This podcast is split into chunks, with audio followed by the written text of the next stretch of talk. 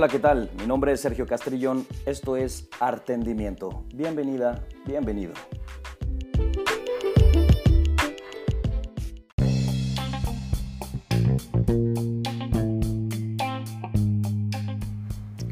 Hola, ¿qué tal? Hoy te presento a Rubén de Santiago Gándara.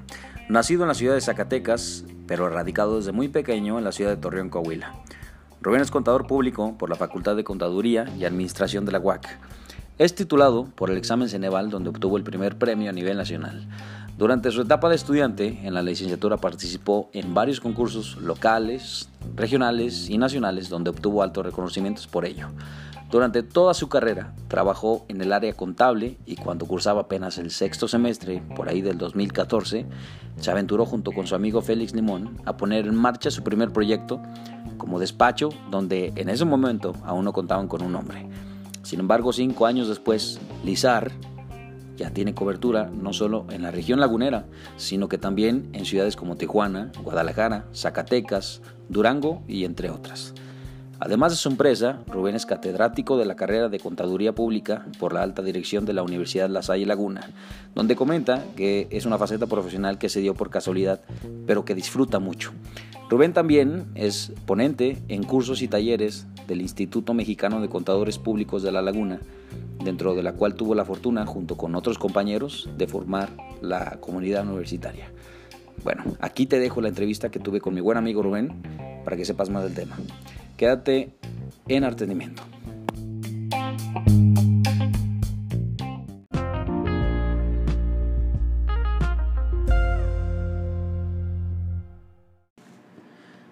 Rubén, pues muchísimas gracias de antemano por aceptarme la invitación. Que dicho sea de paso, a los que estén escuchando, Rubén fue uno de los pioneros, en los precursores en decirme, oye, está de moda el podcast y deberías intentarlo porque pues esto está interesante. En la laguna no hay tanta eh, zona, bueno, que no hay tanta actividad de podcast y podemos, no sé, yo consumo mucho podcast y total. Entonces te agradezco antemano por haber hecho esa parte importante y estar aquí como evidencia de que el emprendimiento es una idea y ahorita estamos aquí. ¿Cómo estás? Que es una realidad.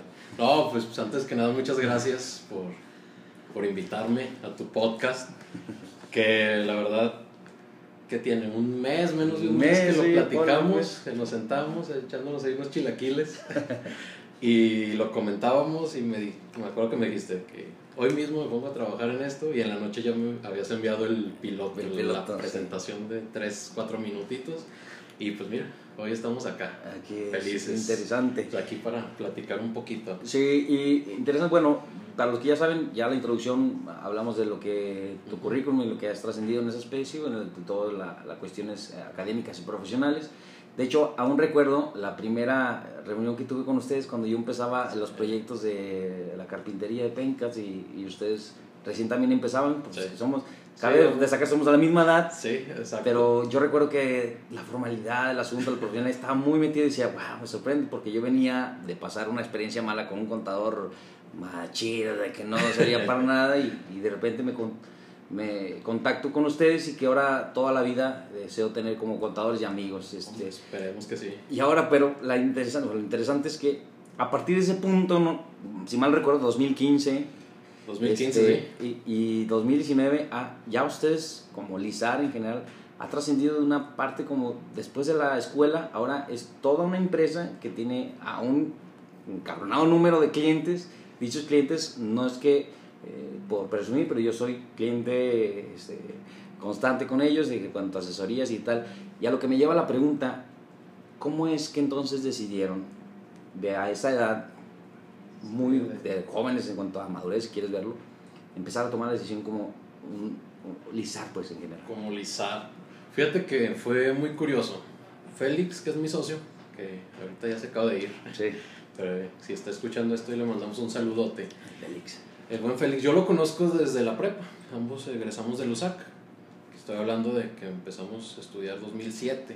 Entonces ya teníamos años de conocernos, de una amistad sólida.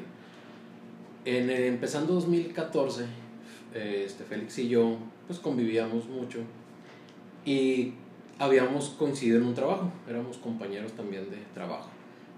Pero él se sale y en una plática en la noche, un día me estábamos ahí y me comenta que, ¿sabes qué? Es que siento que no necesito, no puedo con jefes. O sea, que alguien me esté ordenando y así, o sea, me estresa mucho, me, me enfada. O sea, así era como que el sentimiento. Y pues yo también lo sentía en cierto punto, porque, digo, hay de jefes a jefes, ¿no? O sea, hay unos muy buenos, pero hay otros que dices, bueno. Entonces así empezó la idea de que si empezamos algo, entonces fue como que, pues va. O sea, realmente estábamos cursando el octavo semestre de la carrera, nos faltaba un año para terminar, o sea, no éramos ni contadores ni licenciados en administración fiscal, que es a lo que, lo que estudió Félix. O sea, no éramos realmente de nada, éramos estudiantes. No egresaban todavía. No, todavía no.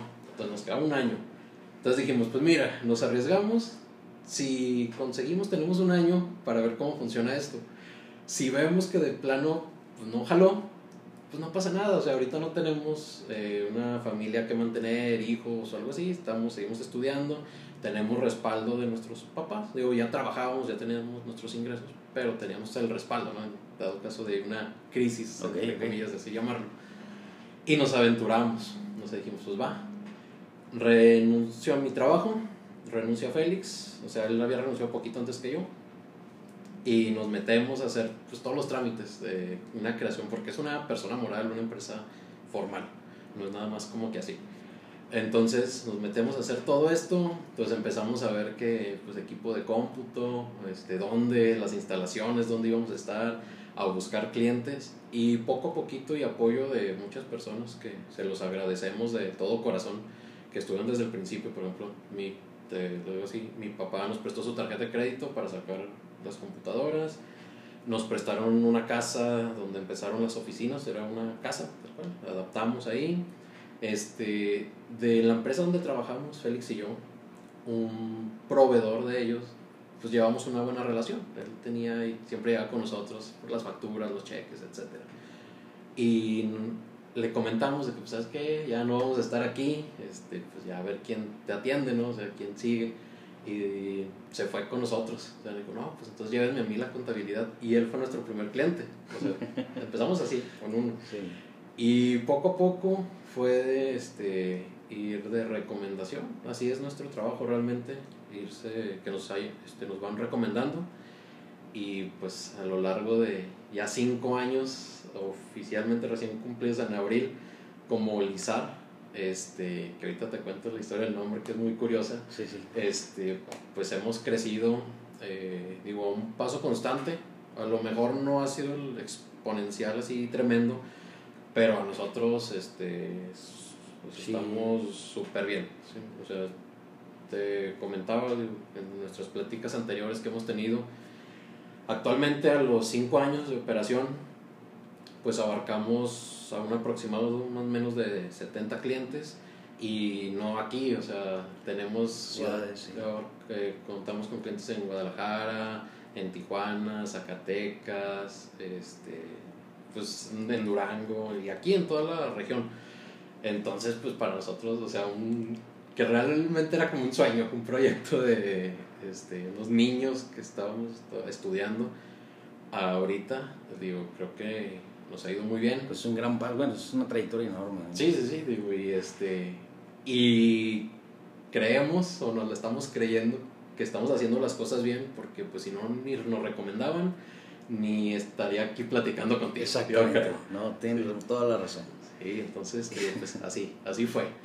Y si me dejas contarte el nombre, el nombre de Lizar. El nombre de Lizar era una mezcla ahí de iniciales de nuestros nombres. LI que así era originalmente. L.I. era de Limón, el apellido de Félix. S.A. Eh, el mío, que es de Santiago, o sea, tomamos del Santiago. A de Alberto, que es el segundo nombre de Félix, y R de Rubén. ¿no? O sea, era nuestro, Ok, ok, ya complementado. Pero era con doble A, originalmente. Nunca nos dimos cuenta, error nuestro. Firmamos acta constitutiva. Cuando llegamos al SAT a inscribirnos en el RFC, en la ventanilla. le faltó una nos damos cuenta que el notario lo escribió con dos S y no dos A. en vez de lisar, es lisar, ¿sí? Sí. Y ya no podíamos hacer nada, o sea, no íbamos a gastar otra vez en el notario y en el registro y perder tiempo porque pues, es un proceso larguillo.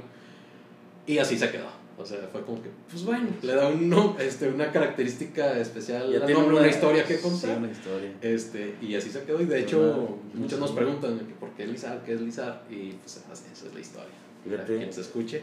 es la pero historia. ya quedó así marcado, ya no importó el nombre, sino No. pues, el trabajo que va a Ah, representar ese es- nombre ya. exacto. Es la esencia de, de todo eso. Sí, oye Rubén, y ahora eh, cuéntame un poco porque, pues sí, ha pasado la trayectoria del tiempo de que todo tu trabajo y con el de Félix ya han tenido bastante trascendencia, misma trascendencia que te ha llevado a dar clases en la bolsa. ¿Cómo ha Así sido es. ese? ¿Cómo fue el proyecto de que el brinco de ser un empresario que tenía clientes frecuentes a ahora dar clase? Fíjate que fue también, no se buscó, no fue, se planeó.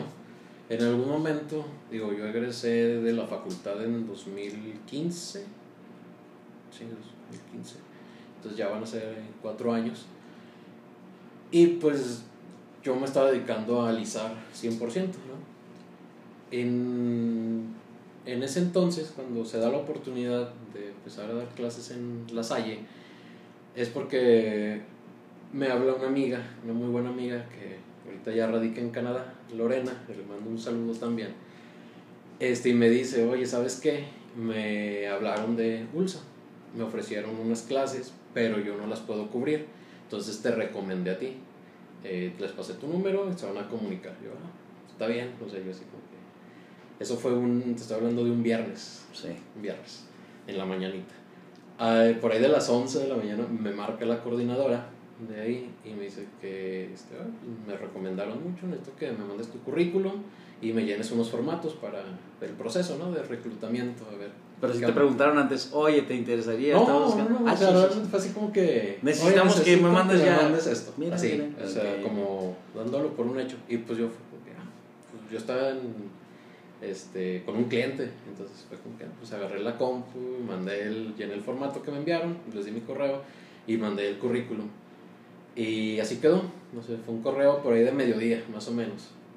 Eh, durante el día ya no tuve noticias. El sábado a las, estaba hablando como 11 de la mañana, media mañana, me llega un correo. Así que, oye, necesito, de la coordinadora, necesito que vengas este, a las 2 de la tarde aquí este, para hablar contigo. Dije, "Ah, pues, una especie de entrevista, ¿no? Me imagino. Yo no tenía, esto fue en enero, o sea, yo no tenía idea cuándo comenzaban clases, nada. Ujú. Entonces dije, ah, va, fui, este, llegué y sin, así, realmente, sin una entrevista de por medio, sin nada, mm, llegué y me dijo que, mira, estas son tus horas, este, si me puedes firmar el horario y no sé qué, comienzas el lunes. era un sábado, o sea, digo, 2 de la tarde y mi clase era el lunes a las 7. Entonces yo que, ah, caray, pues bueno. Entonces me tienes sábado, y, sábado y domingo de lleno, este, haciendo la planeación del semestre de la materia, para, porque el lunes pues tenía que presentarle a los chavos, a los alumnos, y así se dio. O sea, el lunes llegué y fue como que, pues soy su maestro. Hola, ¿cómo están? ¿Cómo están? Y sí, Casi tengo su misma edad, pero aquí estamos trabajando. Sí, pues que entré de que de 25, ahorita tengo 27, de 25. Sí, Ya dos años tra- y sí, este es mi quinto semestre, si no me equivoco. Sí, entonces, este, digo, pero ha sido algo muy padre, que no lo busqué, pero me llena mucho, ¿sabes? Porque, digo, a lo mejor a todos nos ha pasado que en la escuela tú tuviste clases o maestros específicamente muy buenos y otros que dijiste, híjole, es- o sea, No. no me deja nada, no me está aportando nada. Entonces, siento yo, digo, salvo que mis alumnos digan lo contrario, pero que yo, yo soy ese maestro que a mí me hubiera gustado tener, ¿sabes? Ok. O sea, yo imparto las clases como a mí me hubiera gustado que me las Entonces impartieran. todos los días trabajas buscando eso, ese, que tú seas ya un referente que como a ti te sirvió un profesor, tú también le Sí. sirves. Sí, sí, sí. O sea, y sobre todo, fíjate que lo he notado con el paso del tiempo, que es- obviamente importa el lado académico, el lado intelectual y lo que le aportes en ese sentido, porque de eso van a vivir muy probablemente los jóvenes, pero también debes aportar algo humano, ¿no? O sea, que se sientan que también tú les pones atención, que se sientan parte de, o sea, que tú también es parte del grupo, pues. Ok, ok. O- obviamente no en el sentido de echar relajo, de... Sino que haya una sino que haya una interrelación. sí. comunicación muy buena. Ok. O sea, y siento que, porque eso los marca, o sea, te marca a ti como alumno, que dices, pues sí, era buen profe, pero como persona era también de mucha calidad. y es lo que busco combinar, digo, no sé si lo estoy logrando, que espero que sí, pero es lo que trato de, de dejar a mis alumnos. Igual ya dos años de, de evidencia, pues va parte de que quiero pensar que sí lo estás haciendo tal cual que estás pretendiendo, ¿no? Yo también quiero pensar que sí, digo, si no, no me seguirían hablando para clases, ¿no? Entonces ya lo largo llevo, o sea, que he conocido son tres grupos, uno de ellos se egresó, que fue mi primer grupo y digo, cada uno me ha dejado enseñanzas muy distintas, realmente, a pesar de que son la misma carrera y que en cierto punto pues todos tuvieron la misma edad, o sea, que los conocí a la misma edad, eh, cada grupo es distinto y te marca de cierta manera. Oye, hablando de eso, de la distinción de cada grupo, yo considero que cada generación, como dices, es bien sabido, es muy distinta, siempre tiene muchas variantes. ¿Y a ti cómo, qué piensas ahorita, los, o sea, todos los millennials, de que tienen una particularidad de pensamiento, pero cómo has sabido, o, para ti, ¿qué es eso? Puedes trabajar con, ese joven, con esos jóvenes, ese tipo de, de, mm, personas. Mira, esto es algo que se platica mucho entre los maestros y creo que también entre empresarios. Y es que estas generaciones que vienen, eh, que parece que no hay diferencia, pero porque les llevas 3, 5 años, pero vienen con una mentalidad muy distinta que para mí realmente es peligrosa. Y te, me explico. Siento que ellos buscan todo pero sin ofrecer ningún sacrificio, sin esforzarse, sin querer esforzarse. Y buscan mucho, eso sí lo tengo muy claro, buscan el dinero más que la experiencia o, el aprender. Okay. ¿sí? Y digo, obviamente todos tenemos necesidades y tenemos que vivir de algo, ¿no? ven como prioridad, pero ven como prioridad el dinero. Yo les platico a mis alumnos para que traten de cambiar ese chip y a mis amigos de este, más chicos, que digo, es que realmente tú eres un estudiante, o sea, estás aprendiendo, ¿sí? Cuando vas a una empresa a buscar hacer prácticas o trabajar, tú no tienes realmente credenciales para exigir un sueldo. Nada, pues Ni un puesto, o sea, porque tú vas a buscar una oportunidad, ¿sí? Y no es que sea una mentalidad mediocre, sino que es, o sea, es la realidad que así lo ve el empresario.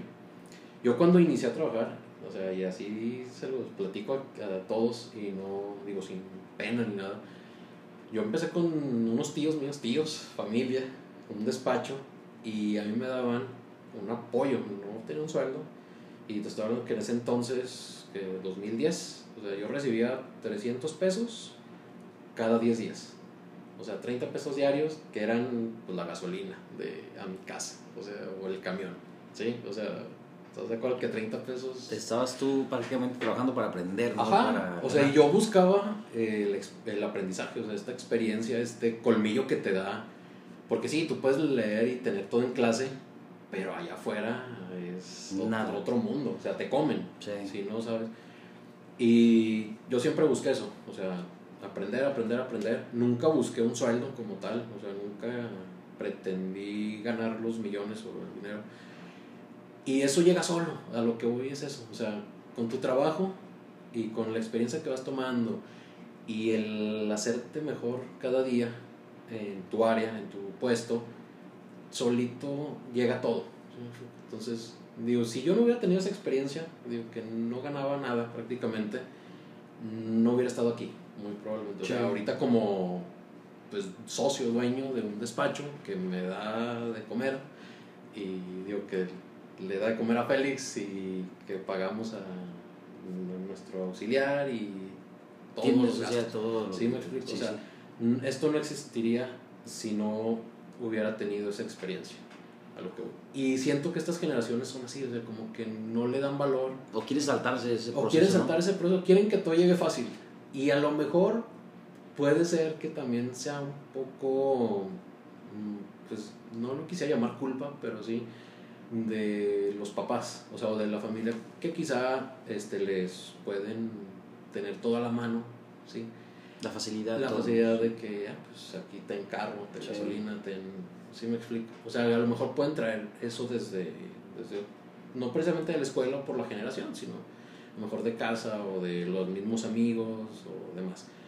Pero sí siento que deberíamos de cambiar un poquito eso y también se da mucho que se, se aburren, me imagino, y rotan mucho de trabajo, entonces eso tampoco es bueno. O sea, si tú llegas a pedir trabajo en un currículum y tú lo sabes porque eres dueño de negocio y tú lo ves y te dices, ah, pues estuve de enero a abril aquí y luego de abril a junio acá y luego de junio a...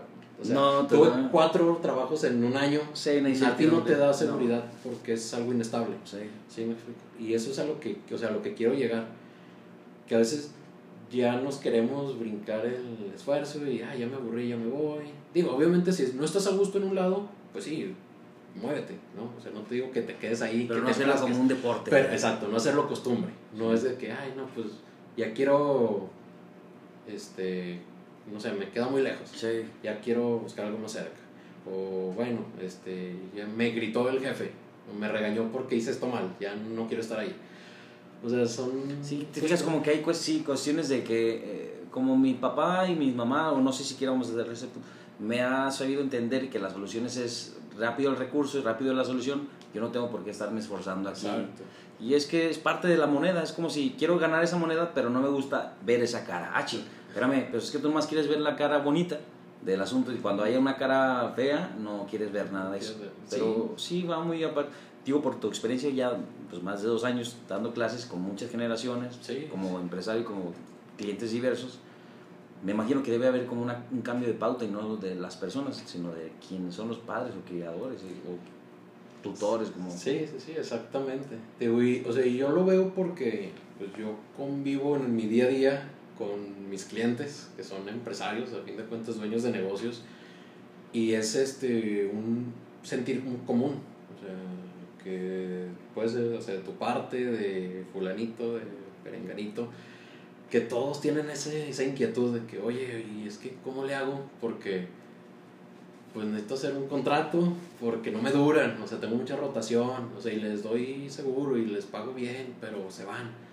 Y ya, ya ni siquiera quiero perder tiempo en capacitar gente porque me duran un mes, me duran Sí, tres sí, semanas. sí, suele pasar bastante. Dice, y el, digamos, la frase que escuchamos en, casi siempre es, es que la gente ya no quiere trabajar. Y eso me doy cuenta que por un lado, el ámbito laboral, este, las personas, los estudiantes, los recién egresados, se quejan de que no hay trabajo, pero los empresarios se quejan de que No quieren no trabajar. quieren trabajar. Entonces, pues, ¿dónde está la situación? O sea, yo lo veo desde, mi, digo, desde este lado de la trinchera, si hay trabajo. Y a lo mejor no en todos los casos es bien pagado, eso sí, porque la región es un poco castigada. Y Sí. eso, digo, a todos nos pega, ¿no? Pero sí hay. Entonces, más bien es que. La decisión, otra parte- entonces. Ajá. O sea, que a lo mejor sí hay un puesto que te ofrece a lo mejor dos mil pesos a la semana, pero pues tú no lo quieres tomar porque no, no lo crees suficiente. ¿no? Ok. Entonces, ahí es donde entramos en el estira y afloja y quién va a ceder. Pero de que hay trabajo, pues sí hay Sí. trabajo. O sea, del- te digo, menos de mis clientes, de mi cartera de clientes, pues sí hay. Entonces, sí, sí existe esa, Esa pauta, esa facilidad. Oye, y desde el punto de vista, perdón, empresarial, como emprendedor, ya sé lo que has logrado, por lo que es evidente que tienes ahorita, lo que has tenido, lo que ahora posees y lo que es clientes, pero hay una causa que, que para ti, digamos, ha sido los mayores retos que has tenido o que sigues teniendo. Hablas de, por ejemplo, sacrificar cosas, no tanto quizás del punto dramático del asunto, pero sí como evaluar o quizás posponer o quizás cambiar que tú en tus hábitos generales tienes que decir, ¿sabes qué? Pues esto me ha costado tal cosa de la manera personal y que ha- hasta el momento te ha llevado a lo que eres ahora. Pues mira, realmente este tema de emprender, yo lo veo así, así de sencillo. O sea, no es para todos. Lamentablemente, y también lo comentaba contigo en nuestra plática anterior ahí, que nos estamos topando con una generación también de falsos mentores Sí. que te dicen, es que eh, emprende y tú, está, tú naciste para emprender y para ser tu propio jefe y de qué hace esto. Lo vuelve una moda, ¿no? Ajá, lo vuelve, exacto, lo vuelve una moda y no nos damos cuenta que estos, por eso los llamo falsos mentores, no han creado nada en su vida. O sea, o sea es gente que te dice, no, que se llaman, se hacen llamar coach, coaches y que empresarial. Ah, o sea, si te fijas de unos años para acá hubo un boom de eso. Sí. Sí, conferencistas y cuánta cosa. Y te dicen de que y todo lo que te propongas lo puedes lograr y cuánta cosa. Que a lo mejor sí te motiva, pero también debemos centrarnos en nuestra realidad. Debo emprendernos para todos, porque no todos estamos dispuestos a sacrificar ciertas cosas o ciertos elementos de nuestra vida. Por ejemplo, nosotros, y te hablo por Félix y por mí, básicamente el primer año de operación de Lizar fue de, pues, con que me dé para la gasolina, ya libramos, ¿sí? Sacrificamos la cuestión económica, sacrificamos cuestión de tiempo, a lo mejor social o con familia, de pues bueno, pues vamos a buscar clientes o este, hay un evento acá, un networking, este, pues vamos este, en la noche y pues inviértele, O sea, sacrificamos ese punto. Pero siento que es, o sea, es necesario, no siento, realmente es necesario para llegar a donde tú quieres llegar, realmente a tu meta. Todos tenemos diferentes metas, ¿sí? Pero eh, algo que escuché en un podcast es precisamente y se me quedó muy grabado es que decía este que cualquiera realmente te puede trabajar de 8 a 8 o sea si tú quieres está negreado no o sea 12 horas. Pero realmente cualquiera lo podemos hacer. Sí. pero qué estás dispuesto tú a hacer o a dar para lograr lo que te propones o sea nosotros eh, hemos tenido días que nos hemos quedado trabajando hasta la 1 de la mañana y a las 8 o 9 ya estamos otra vez eh, dándole. Eh, un día, un sábado, bueno, veamos bien para amanecer domingo, este, 4 de la mañana, un cliente me marcó, 4 de la mañana, así, y es como que, o sea, todo estanteado. Tuvo ahí un percance en un restaurante, cierra noche, tuvo un percance y necesitaba unas cuestiones del seguro. Pero me marcó y es como que, pues bueno, o sea, lo atendiste, ¿no? Es tu cliente a fin de cuentas. Eh, hemos trabajado, o sea, lunes a domingo, o sea, han sido muchas cosas que, que a lo mejor en un trabajo, digamos, llamémoslo normal, entre comillas. De 8 a 4, no No, tendrías tus 8 horas diarias, tu sueldo fijo, y no tendrías problema. Pero pues nosotros no estábamos a gusto con eso. O sea, no era lo que nosotros buscábamos, traíamos otra mentalidad quizá. Entonces, aquí no hay un horario, o sea, como tú, tú lo sabes, como dueño, como empresario, mm, este, no, hay, no tienes un horario. O a lo mejor tienes un horario de entrada, pero de salida no sabes. Puedes salir más temprano, ¿no? O puedes salir más tarde. Y tampoco, o al menos en nuestro caso, no tenemos un sueldo fijo. Porque dependemos de clientes. Y dependemos a lo mejor de que paguen a tiempo. O de que pues tuvo un mal mes y varía la este, te va a pagar el otro mes o que de plano que sabes que ya voy a cerrar ¿sí? y pues te, te, quedas con ese ingreso menos o sea ese cliente menos que hasta ahorita no nos ha pasado gracias a Dios pero está previsto me explico entonces debes de aprender a sacrificar ciertas cosas de tu vida en base a lo que tú quieres lograr ¿sí? Yo, por ejemplo te doy mi ejemplo de esto. Para mí, ahorita en este punto, este, estamos como que ya encontramos o ya llegamos a un equilibrio muy bueno, ¿sí? donde ya tenemos nuestros tiempos medidos, ya tenemos este, pues una base de clientes fuerte y ya no estamos tanto este, pivoteando, tanto fluctuando, o sea, es como que estamos más aquí, o sea, más estables, llamémoslo así. Pero también estamos conscientes de que entre más clientes, pues obviamente es más trabajo, ¿no? más horas a invertirle. Nosotros también tenemos medido que sí, obviamente queremos crecer, pero tampoco queremos desgastarnos de okis. O sea, o dejar de tener tiempo para nuestras familias, este, para nuestros amigos, para nuestras novias, para lo que sea. O, sea, o para pues otros proyectos, porque se pueden tener. Yo, por ejemplo, el caso de la escuela, pues tengo que preparar clases. ¿sí? Y a veces pues ocupo mi tiempo de oficina, ratitos muertos y lo voy haciendo, pero a veces me tengo que en la noche llego a la casa o aquí me quedo más horas, ¿no? Sí. Entonces también tienes que aprender a equilibrar, a equilibrar perdón, tu vida, tus horarios y saber qué es más este, importante para ti, si el dinero o el tiempo, ¿no? Porque muchos, te digo, muchos se van por el dinero y trabajan hasta ser millonarios, pero luego los ves enfermos, luego los ves que no ven a su familia, infelices, ajá. Y para mí, por ejemplo, esa no es la meta. O sea, mi meta no es el dinero. Mi meta es hacer este trabajo que me encanta, mi profesión que tú lo has visto, que me apasiona, que me dé para vivir y que tenga tiempo para los demás, o sea, para la cuestión personal. Sí. ¿sí? Y, y, para, y voy bien, creo.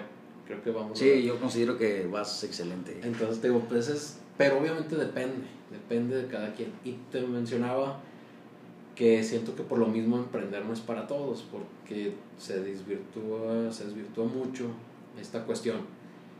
Y hay gente que es solo porque quiere ser su propio jefe y quiere que desde el mes uno estar ganando los miles o los millones y ellos estar jugando PlayStation, Xbox en su casa sin hacer nada. Y eso no. Entonces se convirtió como una utopía, una fábula de decirte que es que el emprendedor es aquel que determina sus cosas y que hace lo que quiere. Pues sí, pero ¿en qué fase del emprendimiento estás hablando? Exactamente. Y lo quieren ver como de principio. De principio. Hablamos entonces también que esta generación de estudiantes y alumnos que tienes tú quieren ver esa parte del desempeño laboral o de emprendimiento como la tercera o cuarta parte de la fase y ellos ni siquiera están concentrando en la principal fase, que es la ideal, donde te vas a ver, entender si realmente estás hecho para eso o no lo estás. Y eso yo creo que pues consideramos que también podría ser parte crucial de que definas bien ese detalle. ¿No crees? No, no. Mi, pues, sí, no, totalmente de acuerdo. Y, es, y volvemos a lo mismo, o sea, estas generaciones quieren ya disfrutar las mieles de de este proceso. Sin trabajar nada. Pero sin haberlo trabajado. O sea, sin la parte difícil. Y es a lo mejor lo que no te explican o no te dicen estos mentores o estos coaches que te vas a tener que fregar y te vas a tener que sacrificar y que a lo mejor vas a tener tiempo en el que no vas a poder salir porque no tienes tiempo, porque no tienes el dinero, porque estás invirtiendo y estás generando, ¿no? Estás generando clientes, estás generando un mercado que te consuma. Entonces, esa es la cuestión. Ok, dos, dos preguntas. Eh, hablando de eso, ¿cómo identificas a falsos mentores? O sea, porque yo, lo que hablamos anteriormente, que dan consejos constructivos, pero no han construido nada. Ese es uno. Pero, ¿cómo identificar esto? Porque tú tienes ya, digamos, 70 clientes, no son fáciles, trayectoria de tiempo, ser profesor ya con generaciones, pero ¿Cómo puedes determinar tú, como ahora sí dándole un tip a esas personas que pretenden iniciar en su carrera de emprendimiento, que desean, que sueñan, que tienen el sentimiento frugal en su estómago, decir, yo quiero ser emprendedor? Entonces, ¿cómo le dirías una recomendación? No, no te dejes llevar por falsos profetas, pero ¿cómo lo puedes decir tú? ¿Cómo identificar a esas personas? Pues mira, yo lo veo en dos puntos. Okay. Uno es que estas personas se dedican solo a, asesorar, a dar pláticas, a motivar. ¿sí? O sea, si esa es tu única ocupación, pues, ¿dónde están tus negocios? ¿Sí? O sea, ¿dónde los dejas? Tienes que tener tiempo también. Por más que ya estén en un proceso de que funcione automáticamente, que tu personal, que tus procesos estén al punto, pues tienes que estar ahí, me explico. O sea, tienes que sentir cómo está tu empresa, estar atento, estar revisando tus números, a tu personal, etc. Entonces, hay muchos que si te fijas andan de gira y solo se dedican a dar conferencias. O sea, ese es para mí el punto número uno. Y el otro punto que es muy importante es que nunca han fracasado, o eso te hacen creer. O sea, o sea, si nunca has tenido un tropiezo, o sea, pues menos que estés tocado por Dios. ¿Qué pex con eso? Ajá, o sea, no es, no es como que, ah, pues me encontré la lámpara, la apreté y creció mi empresa y, ya soy millonario y ya no hago nada. pues no, obviamente tuviste que tener un proceso en el que las cosas no salieron bien, en que a lo mejor, o sea, no precisamente fracasar, que quebraste negocios, sino me refiero a que, pues bueno, o sea, batallaste para conseguir clientes, prueba y error, ¿no? Que tú este, no te posicionabas, que a lo mejor este, tu producto al principio, tu servicio, no era la calidad que querías, entonces tuviste que eh, comenzar de cero otra vez el proceso de creación, a eso, eso me refiero. Identificar, hacer un análisis, preguntarte eh, que, a ver, ¿a quién estoy escuchando? ¿Por qué lo estoy escuchando? ¿Quién es él? ¿Cómo ha sido su vida? Y en base a eso, pues sí, dicen que la palabra convence, pero el ejemplo arrastra de lo que has hecho. A ver, quiero ver entonces ya. Sí, o sea, demuéstrame este, con hechos o con pruebas tangibles lo que has creado, ¿no? Y también lo veo mucho, fíjate, en que este, estos, estas personas, estos personajes que se dedican a esta parte, son muy ostentosas, si te das cuenta. O sea, como que por ahí atrapan a la gente. O sea, pues traen el reloj. Quizá no es el carísimo, pero es dorado acá. O traen este, el saco muy llamativo. O ciertas prendas, ¿no? De vestir que es como que muy ostentoso, te digo. Entonces realmente eso es como para atrapar con que, ah, mira, no, pues sí le va bien, trae este reloj, ah, pues es que trae este celular. Como si eso significara el éxito o algo por así. Y si tú, digo, lo voy a llevar a grandes escalas, sí. pero si tú ves a los líderes mundiales en cuanto a emprendimiento o a, en cuanto a empresarios, eh, podemos decir, pues es gente sumamente sencilla. Totalmente lo contrario. Totalmente austera, eh, minimalista incluso, tenemos el ejemplo de Facebook, la red social que tiene Instagram, que tiene WhatsApp, que es multimillonario, Mark Zuckerberg. Pues tú lo ves y viste jeans, tenis y playera lisa, ¿no? O sea, cero ostentoso.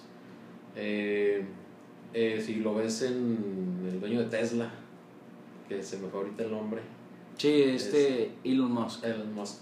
O sea, el es un compa súper sencillo que tuitea, o sea, bromea en su Twitter. Es un genio, a pesar de que es un genio, y tiene los millones.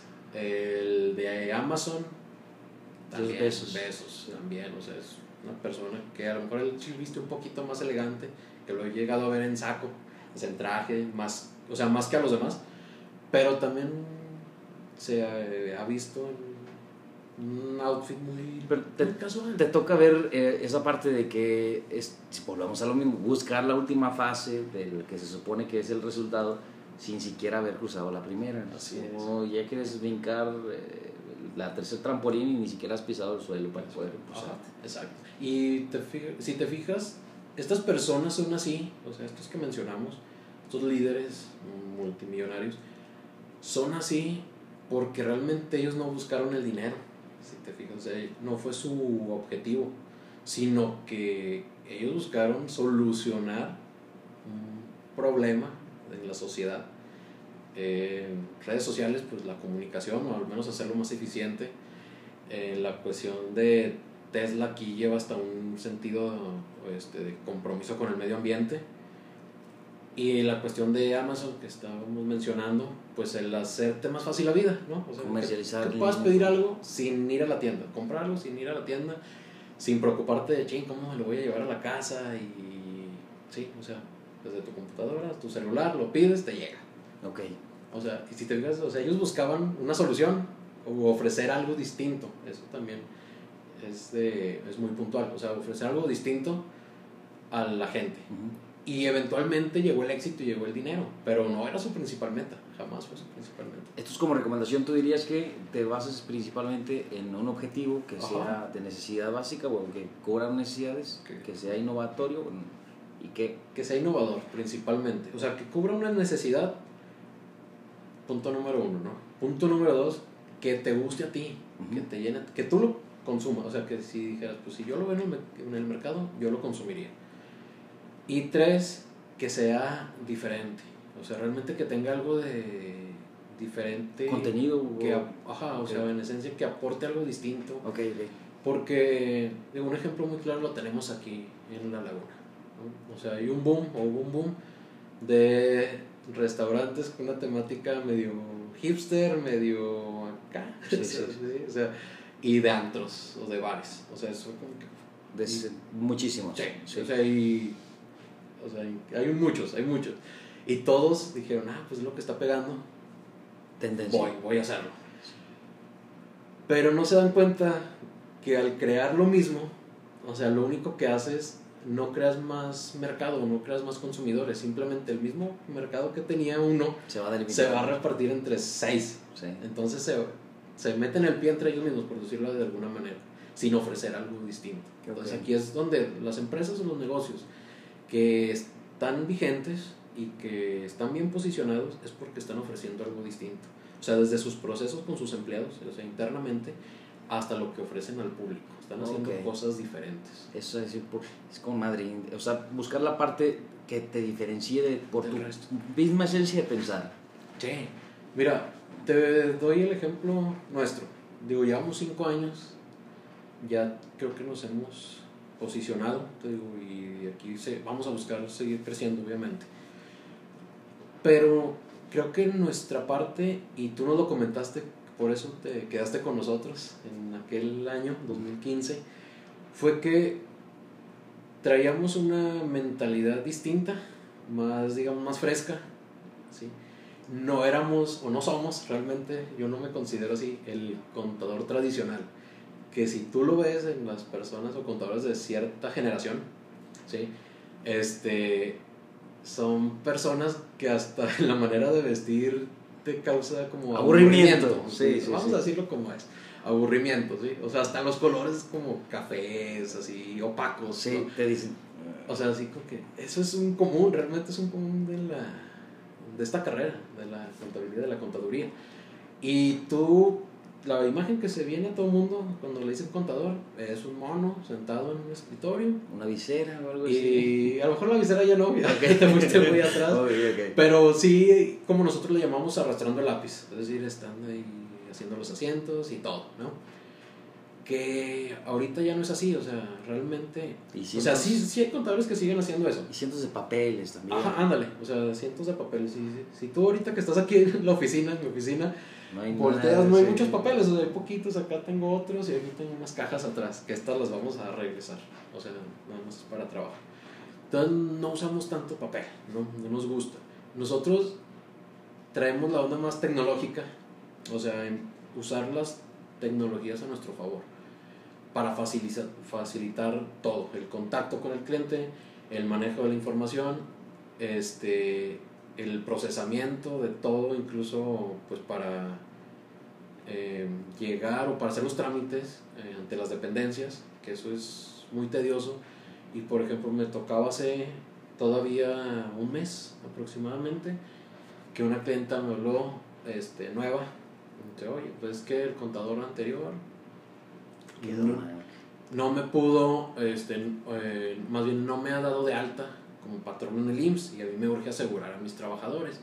Entonces, pues yo quiero hacerlo, pero pues me dice que no ha tenido tiempo de ir a la subdelegación y pues para que yo vaya y que es perder toda la mañana. Y le digo así de que, o sea, casi riéndome, le digo, es que eso ya se hace por internet, o sea, yo en, en hora y media lo tienes, tienes tu alta. Y lo haces es por internet, no, no necesitas ir. Y hay muchos contadores que no se actualizaron y están estancados en una era, una era distinta a la que estamos ahorita viviendo. Entonces, creo que también es responsabilidad de, de las nuevas generaciones de contadores, digo, hablando este, de este rubro, cambiar todo eso. O sea, aprovechar realmente tecnología, digo, contigo, y pongo el ejemplo porque aquí estás, eres mi ejemplo ahorita, no lo voy a mencionar contigo. Contigo manejamos este, bases de datos, de cálculo, que en, no hay necesidad ni siquiera a veces de vernos. Tiempo real todo Ajá, tiempo real que tú lo mueves y yo ya lo tengo actualizado. Sí. O sea, todo en la nube, gente no sabe ni siquiera qué es la nube. Eh, usar el celular, el celular es una herramienta, no es nada más WhatsApp y no es nada más Facebook. ¿sí? O sea, es una herramienta.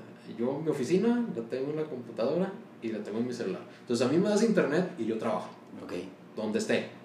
Y es parte también de este, de este cambio generacional. Entonces, por ejemplo, ahora, este fin de semana, que yo no estaba en la ciudad, me pedían facturas, pues, pues las hacía el celular. O sea, pues, o sea si, si, tengo red, si tengo... Ahí te lo mando. Lo puedo hacer.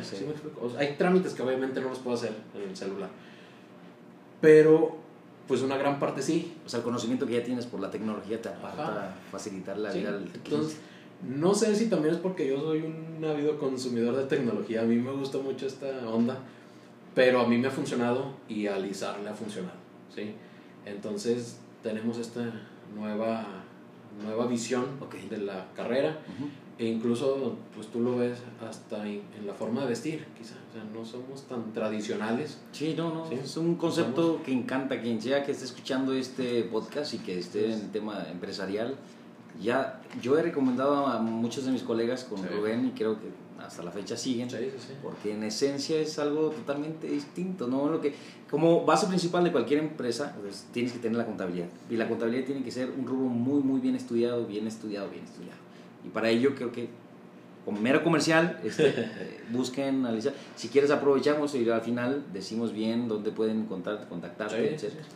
este, y por antes como previo, me gustaría saber, hablamos de todos estos sistemas de temas y soluciones. En general, Lizar, Rubén y Félix, ¿hacia dónde van en 3, 5 años? Pues mira, queremos llegar, obviamente, paso a pasito, ahorita hemos dado ahí como que unos brinquitos fuera del renglón en cuanto a que pues ya tenemos presencia en otras ciudades, ¿no? Pero la idea, el siguiente paso es que en la región sea eh, alguien ya conocido, o sea, un referente. A lo mejor no como el despacho más importante de la región o una gran firma, pero sí un referente que pues estos chavos están haciendo algo distinto. O sea, estos a mí me solucionaron mi problema. Estos contadores, este, a mí yo estoy muy a gusto con ellos, o sea, me atienden, me checan y no he tenido problemas. ¿sí? O sea, un referente de trabajo bien hecho, de calidad. Ese es nuestro principal objetivo. Obviamente, en un futuro, este, a, lo mejor esto sí a mediano plazo, pues si quisiéramos aperturar una oficina ya en otra ciudad para empezar ahora sí a tener más cobertura. ¿sí? Que, te digo, nosotros podemos trabajar con clientes de otras ciudades precisamente por esto que te comentaba, las tecnologías, las aprovechamos y no hay problema. Pero sigue habiendo personas, empresarios, que necesitan la presencia física para esa confianza. Al final de cuentas nosotros vendemos servicios intangibles, o sea que es algo intangible, no, no te puedo decir, mira, ten, siente mi contabilidad, siente, o sea, vela cómo está bonita y no, no podemos hacer eso. Entonces, la imagen que te vendo es la mía como socio y el servicio, pues tú te vas a dar cuenta con el trabajo ¿sí? y con mis referencias. Entonces, eso es lo que vamos. Eso es a donde queremos llegar, tener presencia localmente, que ahorita te comentaba este, en estos días previos, afortunadamente tenemos ahorita ya empresas de nombre aquí en la, en la región y una pues nos ha llevado a otra, ¿sí? recomendaciones. Tú sabes que entre empresarios, a, ti te ha pasado, tú me has recomendado un cliente de que, oye, necesito un contador, ya, pues el mío. eso es lo que buscamos, de que Sepan, que seamos un referente en cuanto a calidad. Eso yo lo que considero es que van a ir cambiando el, el, tema de cuanto a la imagen de contabilidad de asesores y de firmas se trate, si es que así como van, cuando alguien intente ser contador ya se va a olvidar de que la oficina, el despacho, se va a olvidar de que, oye, es, es un amigo atendiendo tus soluciones y entregándote reportes que te van a decir, deja la volatilidad, concéntrate en el flujo, interésate por los balances y eso te lo va a hacer tan simple que parece que entiendes perfectamente la contabilidad. Exacto. Fíjate que mencionaste algo muy importante también que se me estaba pasando.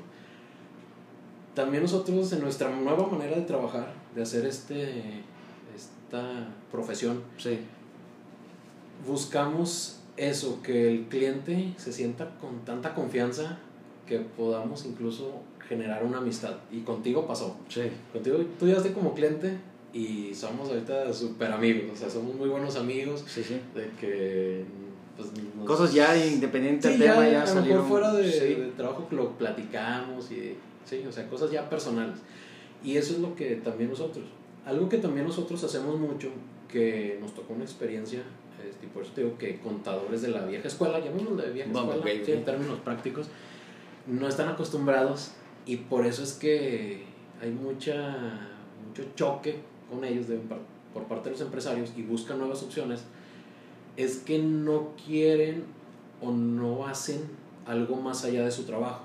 O sea, te explico para, o sea, te explico a todos para que me entiendan un poquito. Nosotros nos pasó una experiencia eh, haciendo un trabajo en conjunto con otro contador.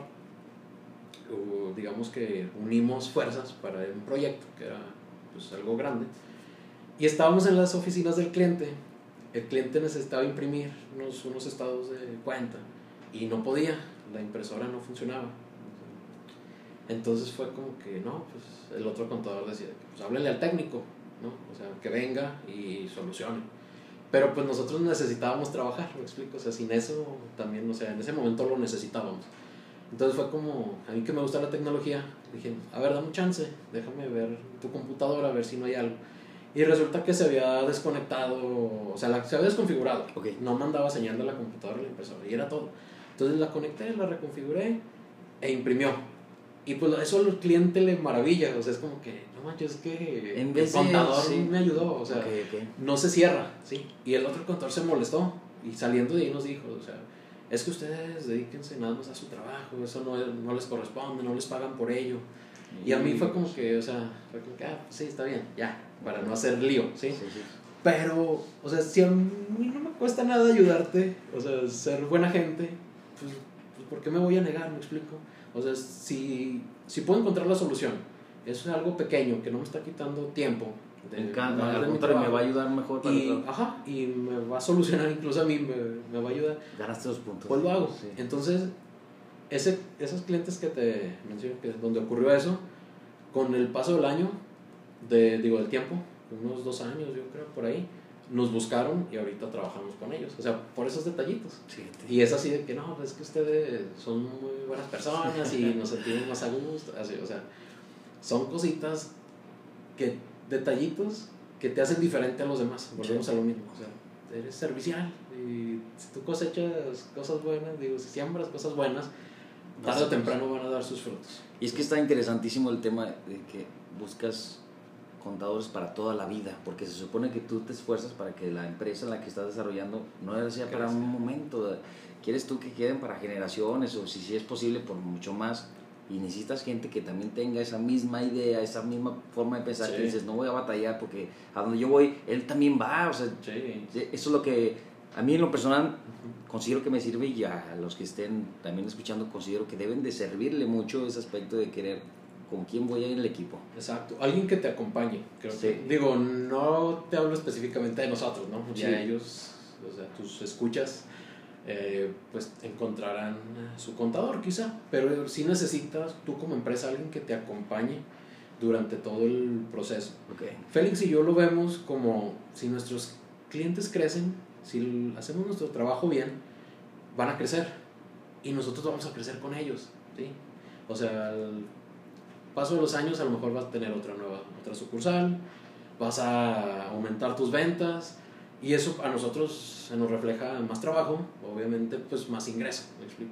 Y es parte de, o sea, tú creces, yo crezco, entonces yo te voy a ayudar a que crezcas y vamos a hacer esta, esta unión, esta armonía y vamos a darle. O sea, eso es lo que nosotros realmente buscamos. Es como y, tenemos, así como tú, que son clientes y amigos, tenemos Bastante la mayoría, o sea, la mayoría de nuestra cartera es así, o sea, que tú ya si te puedes hablar con total naturalidad y no solo en términos técnicos y cuadrados explicándote qué es el balance y si ganaste o perdiste, no, no, sino entiende, mira, aquí la regaste y gastaste más y necesitas, necesitas poner las pilas, o sea, vamos a cambiar esto y vamos a hacer esto y bla, bla. Eso es importantísimo, de que redefinir el tema del el acompañamiento para la empresa, cómo vas a definir tu empresa, pero en base con qué equipo estás trabajando, y eso es importantísimo. Me agrada mucho esa idea y como eh, yo recomiendo mucho a los que vayan a empezar, primero búsquete un buen abogado y búsquete un excelente contador. Es que va a ser de la pauta primordial pues, para que puedas desarrollarte bien. Así es. Tienes que formar un equipo de trabajo. O sea, te tienes que rodear de gente que sienta lo mismo que tú, que tenga esa pasión por los negocios. O, y que sienta tu negocio como suyo. Exacto. ¿Sí? Que diga, oye, pues sabes que aquí Le sí. estamos perdiendo. O sea, que diga, estamos perdiendo. Yo como contador así lo veo, que, ah, caray, pues aquí este mes salimos mal. Y luego Félix, ¿sabes qué? O sea, hablando de un cliente, sí, aquí es cliente, que sabes que aquí salió, salimos mal. O sea, hay que ver qué, podemos recomendarles para que mejoren. Pues, mejoren, sí. Entonces, nosotros somos, yo siempre lo veo así, somos, el contador es a los negocios lo que el doctor es a las personas. Sí. Sí. Lamentablemente también aquí, y hay que dejarlo claro, hay empresarios que no colaboran, ¿sí? O sea, clientes que son muy cerrados y que casi casi te dicen, hazle como puedas, pero yo no quiero pagar ni un peso. Lo cual, pues, no es, no es el fin de un contador, ¿ok? Para los que nos escuchan, nuestro trabajo no es hacer que, que no paguen impuestos, ¿no? O sea, es hacer las cosas bien. Obviamente si los podemos ayudar con estrategias y demás, se hace. Pero hay clientes así. Y yo lo comparo con la salud, porque nuestro país funciona, lamentablemente, en base a pues, servicios o acciones correctivas y no preventivas. Okay. ok. Entonces, si tú, por ejemplo, vas a iniciar un negocio pues, y desde un inicio armas bien tu equipo, no vas a tener ningún problema, vas a crecer bien, ¿sí? Lo vas a hacer maravilla. Pero si empiezas así, el, ahí se va, y luego ya se te atoran las cosas y ya te llegó el requerimiento de Hacienda porque no declaraste, y luego ahora sí ya vas a buscar el contador, pues estás haciendo las cosas mal, sí, o sea, ya te va a pegar mucho, te va a impactar mucho financieramente porque vas a pagar quizá una multa, vas a tener que pagar al contador más porque te tiene que hacer todo el trabajo anterior para ponerte al día. Y son cosas que no deberían de ser. Que es lo mismo que pasa con la salud, por eso te digo. Exacto. Y hasta que nos sentimos muy mal, vamos al doctor. Pero no, no pidamos la alimentación, no hacemos ejercicio. A las recomendaciones que, que el contador, el médico hace. exactamente. Entonces, para allá voy. Y algo, digo, para cerrar este tema de, de consejos como para el emprendedor, que busquen personas que estén en su mismo canal, no hablando de aliados, ¿sí? pero como apoyo. O sea, yo, por ejemplo, el caso de Félix, estamos, hemos estado en el mismo canal y por eso estamos aquí cinco años, ¿sí? después, y queremos seguir mucho tiempo más en esta sociedad. ¿no? no puedes hacer sociedad con cualquiera, a eso voy. O sea, negocios son negocios, tienes que encontrar a alguien que comparta tu ideal, tu pasión y que estén dispuestos a sacrificar las mismas cosas para buscar los mismos resultados. Porque eso sí es muy importante. Que a veces pasa también que, pues no, es que me voy a asociar con mi hermano o con mi primo. Y entre familias a veces es medio ríspida la cosa. Yo te lo digo como con experiencia de contador que veo empresas familiares. Es un choque constante. Entonces, hay que encontrar, digo, si de plano no encuentras a alguien con quien este, hacer mancuerna en, en este sentido, pues lánzate solo. O sea, pero ten alguien que te apoye, tus papás, tu novio, tu novia, alguien que, que, esté, ahí contigo. Para, fortaleza, mancuerna. sí, porque solo, o sea, sí, solo, solo, es difícil por la carga emocional que implica esto. O sea, que a veces no te salen las cosas y estás, te estresas y no sabes a quién externarlo porque tienes miedo de que te vean como fracasado, de que, nada, pues es que te dijimos que ese negocio no iba a pegar, ¿sí me explico? Entonces, alguien que tenga esa confianza y esa sensibilidad contigo, de que tú le puedas comentar de que, no, es que sabes que me fue mal, o no estoy vendiendo como quise, o los productos salieron defectuosos, hay quejas, ¿sí? Alguien que, que te apoye. Creo que eso también es muy, muy importante. Ok, con madre, muchas gracias. Y para, porque sé que estás con muchos pendientes y actividades que agradezco de antemano, me gustaría, para cerrar esta parte, eh, son algunos de los hábitos, destrezas, este, cualidades, eh, materiales que tú recomiendas que tú consumas, que tú hagas, que tú constantemente estés este, moviéndote, haciéndote, informándote, cultivándote, que te ha servido desde un punto de inicio, desde aquella fecha que hablamos, 2015 hasta ahora, que tú puedas recomendar como una forma, un estilo, un hábito? Mira, yo aquí sí, desde un principio te lo digo, de leer no soy. O sea, leo la ley porque es mi instrumento de trabajo, pero no soy mucho de leer, sinceramente. Yo soy más de consumir documentales, este, a lo mejor películas que hablen de ciertos temas. Entonces, algo que consumo muchísimo es YouTube. Y todo tipo de contenido realmente, o sea, desde el entretenimiento barato, si así le queremos llamar, como este, temas de índole profesional. De, me gusta mucho, por ejemplo, combinar esto de la contabilidad con la imagen pública. Es una de mis pasiones, el buen vestir, el comportamiento y demás. Este, entonces veo, por ejemplo, mucho de este contenido. Y siento que te ayuda, o sea, no, no enfrascarte eh, solo en tu trabajo, sino ver algo más, ¿no? Entonces, eso en videos, o sea, toda cuestión documentales o videos cortos, a mí me ayuda mucho, em, o me ha ayudado mucho. Este, leo muchas noticias, eso sí, las leo. Eh, y creo que aquí también debemos aprovechar bien redes sociales, que es por donde se comparte la mayoría, eh, o, o, la tecnología del celular, que pues si ya no compras el periódico, pues bueno, métete ahí en el celular rapidito y lee lo que está, ¿no? Lo que está pasando en el mundo. Y de un tiempo para acá, y que por esto nació, por eso estamos aquí realmente, es consumo mucho podcast, ¿sí? Eh, ese me ha, fíjate que me ha cambiado el panorama bastante, me ayuda mucho a, a ver de, de otra manera. Entender cosas. Y te comentaba a ti en esa plática que como yo no soy de leer, el podcast me ha ayudado mucho porque yo a la hora de trabajar siempre necesito estar escuchando. Antes era música, o sea, siempre estaba escuchando música, si no, no me concentro igual. Y con el podcast, pues estoy aprendiendo mientras sigo trabajando, entonces hago dos cosas a la vez. Cosa que con la lectura yo no podría, ¿estamos de acuerdo? Porque tendría que estar... Esa atención y, leer, leer, leer, leer. Digo, obviamente es muy bueno la lectura, pero hay gente que no se nos da. O sea, yo me distraigo muy fácil después, o sea, si me enfoco en leer. Entonces, los podcasts este, son muy buenos. O sea, hay temas de... Yo consumo mucho de emprendimiento y cuestión de, eh, digamos, creatividad, de cómo hacer cosas distintas o qué hicieron ciertos personajes para estar donde están y que los hizo sobresalir de los demás. Okay. ¿sí? Eh, ese tipo de contenido yo lo recomendaría. Entonces, como que... Excelente, perfecto. Es parte de lo que, digamos, es, esas herramientas, esa fórmula es la que te ha ayudado hasta ahorita. Sí, sí lo que, y digo, y algo, obviamente también nosotros como contadores, específicamente día con día nos estamos actualizando porque hay cambios. O sea, tú sabes que hay un nuevo gobierno, pues híjole, vienen cambios, puede venir una reforma. Leyes nuevas. ajá, o se modifica la ley en ciertas cosas.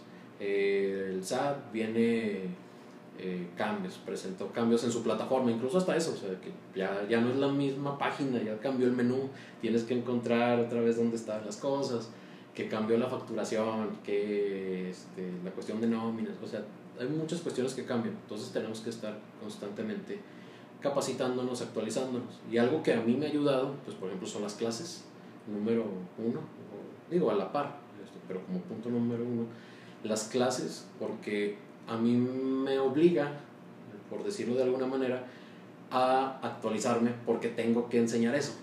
Entonces yo tengo que leer para transmitirlo. Y punto número dos, pero igual de importante, es que como tú sabes, pues soy este, ponente del Colegio de Contadores aquí en La Laguna, en el instituto, y doy pláticas. Entonces, eso a mí me ayuda mucho porque tanto alumnos como personas que van a capacitarse al colegio son muy curiosos. ¿sí? Entonces, tú tienes que ir preparado para casos así bien raros porque sabes que te lo van a preguntar. Sí. O sea, de que, oye, profe, ¿y qué pasa si pasa esto? O sea, ¿qué se hace en estos casos? ¿no? Entonces tú estudias para las preguntas que pueden y tu creatividad diga, esto seguro me preguntan, pues ya lo... Sí, o sea, yo más o menos digo, con la experiencia, yo en el colegio tengo dando pláticas desde 2015 más o menos, o sea, después de que empezó a realizar, como al año me empecé a meter ahí, este Digo, ahí en la.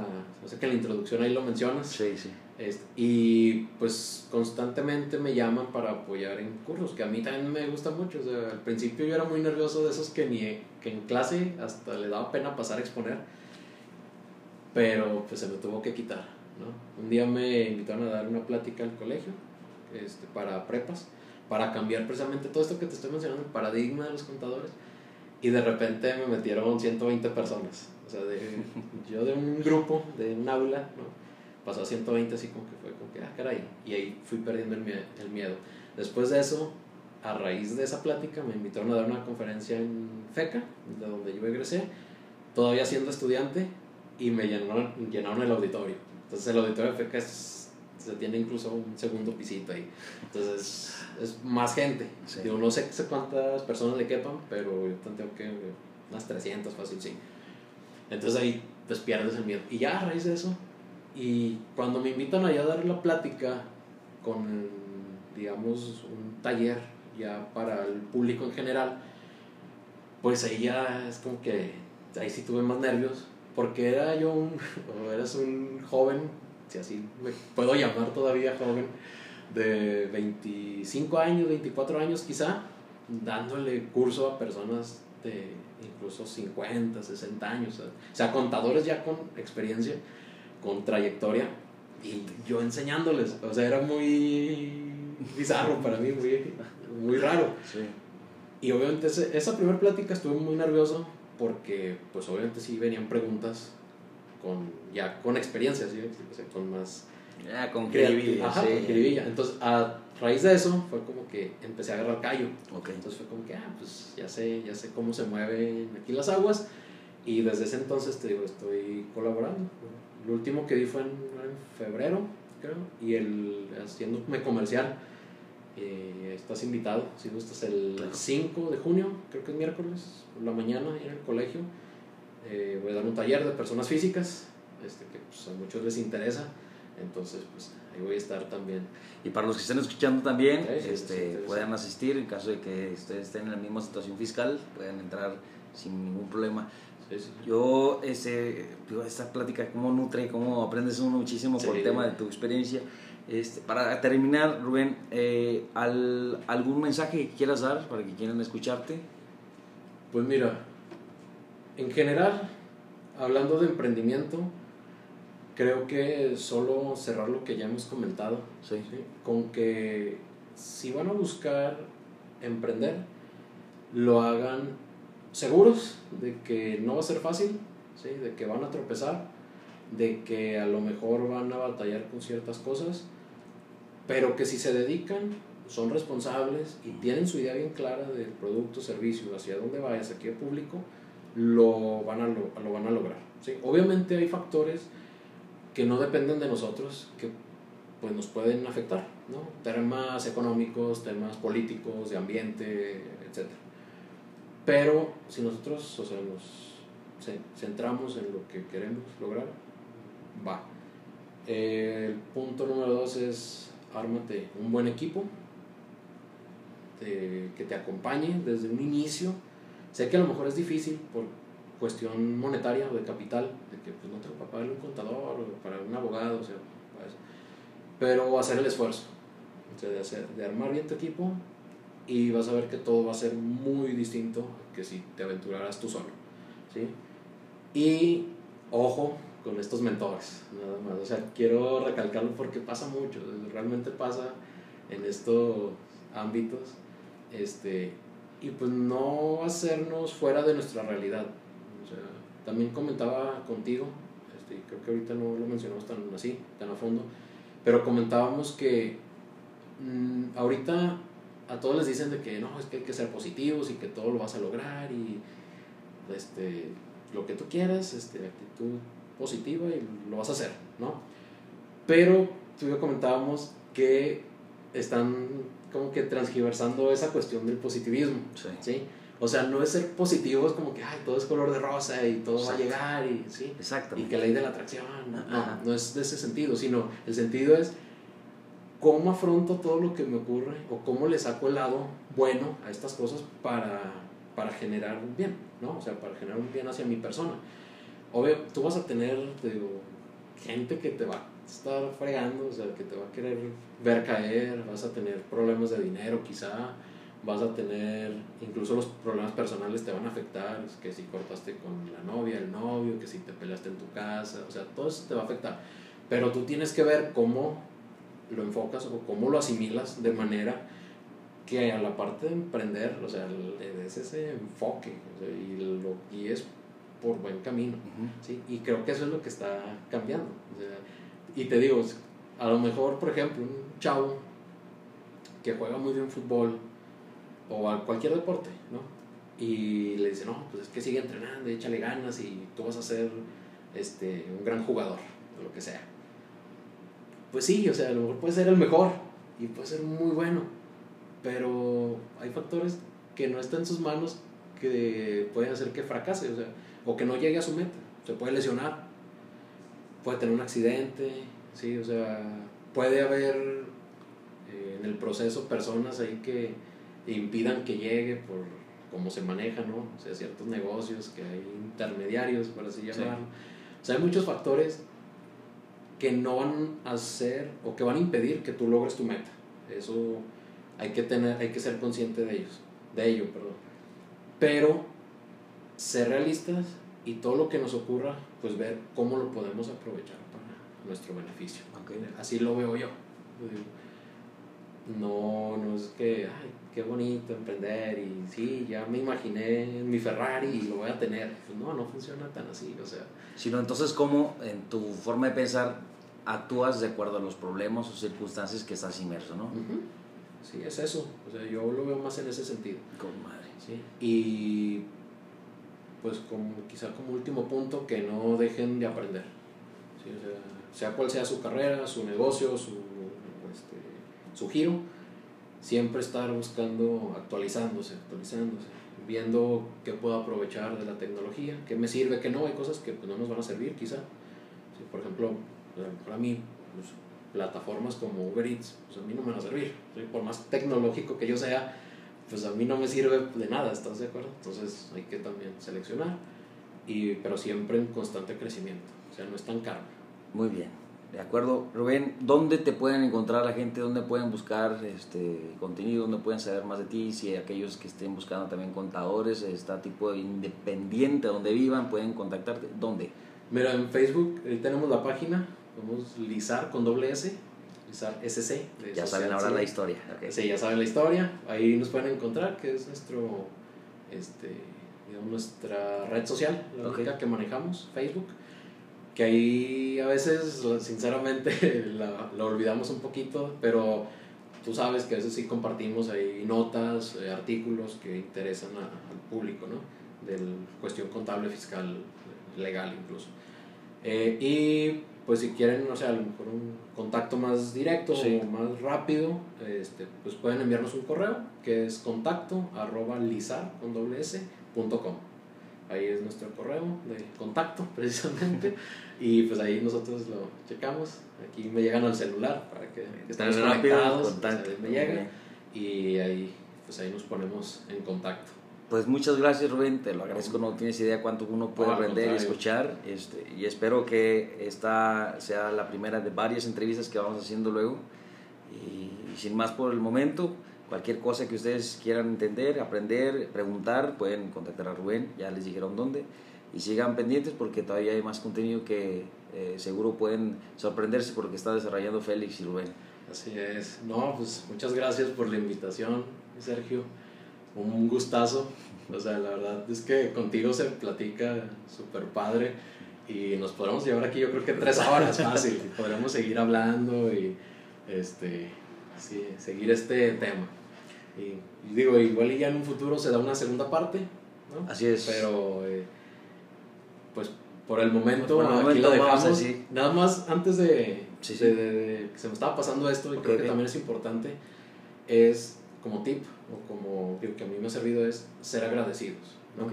Ese tema también se me hace muy importante, porque hay gente que te echa la mano y hay que saber agradecerle, ¿no? O sea, familia, amigos, conocidos, demás Entonces, pues me llevo eso y te lo creo agradezco por creo también comentarlo. Sí, sí, antes de que se, se me vaya. Muy bien, pues muchas gracias a todos los que escucharon, se atrevieron a invertir su tiempo para poder buscar contenido y poderlo apalancar para lo que estén desarrollando cualquier cosa. No dejen de seguir escuchando el podcast de Artendimiento y yo me encargo de poderles darles entrevistas a personajes tanto como Rubén como muchos otros que también tenemos en mente. Que sigan pasando excelente día y estamos en contacto. Hasta luego.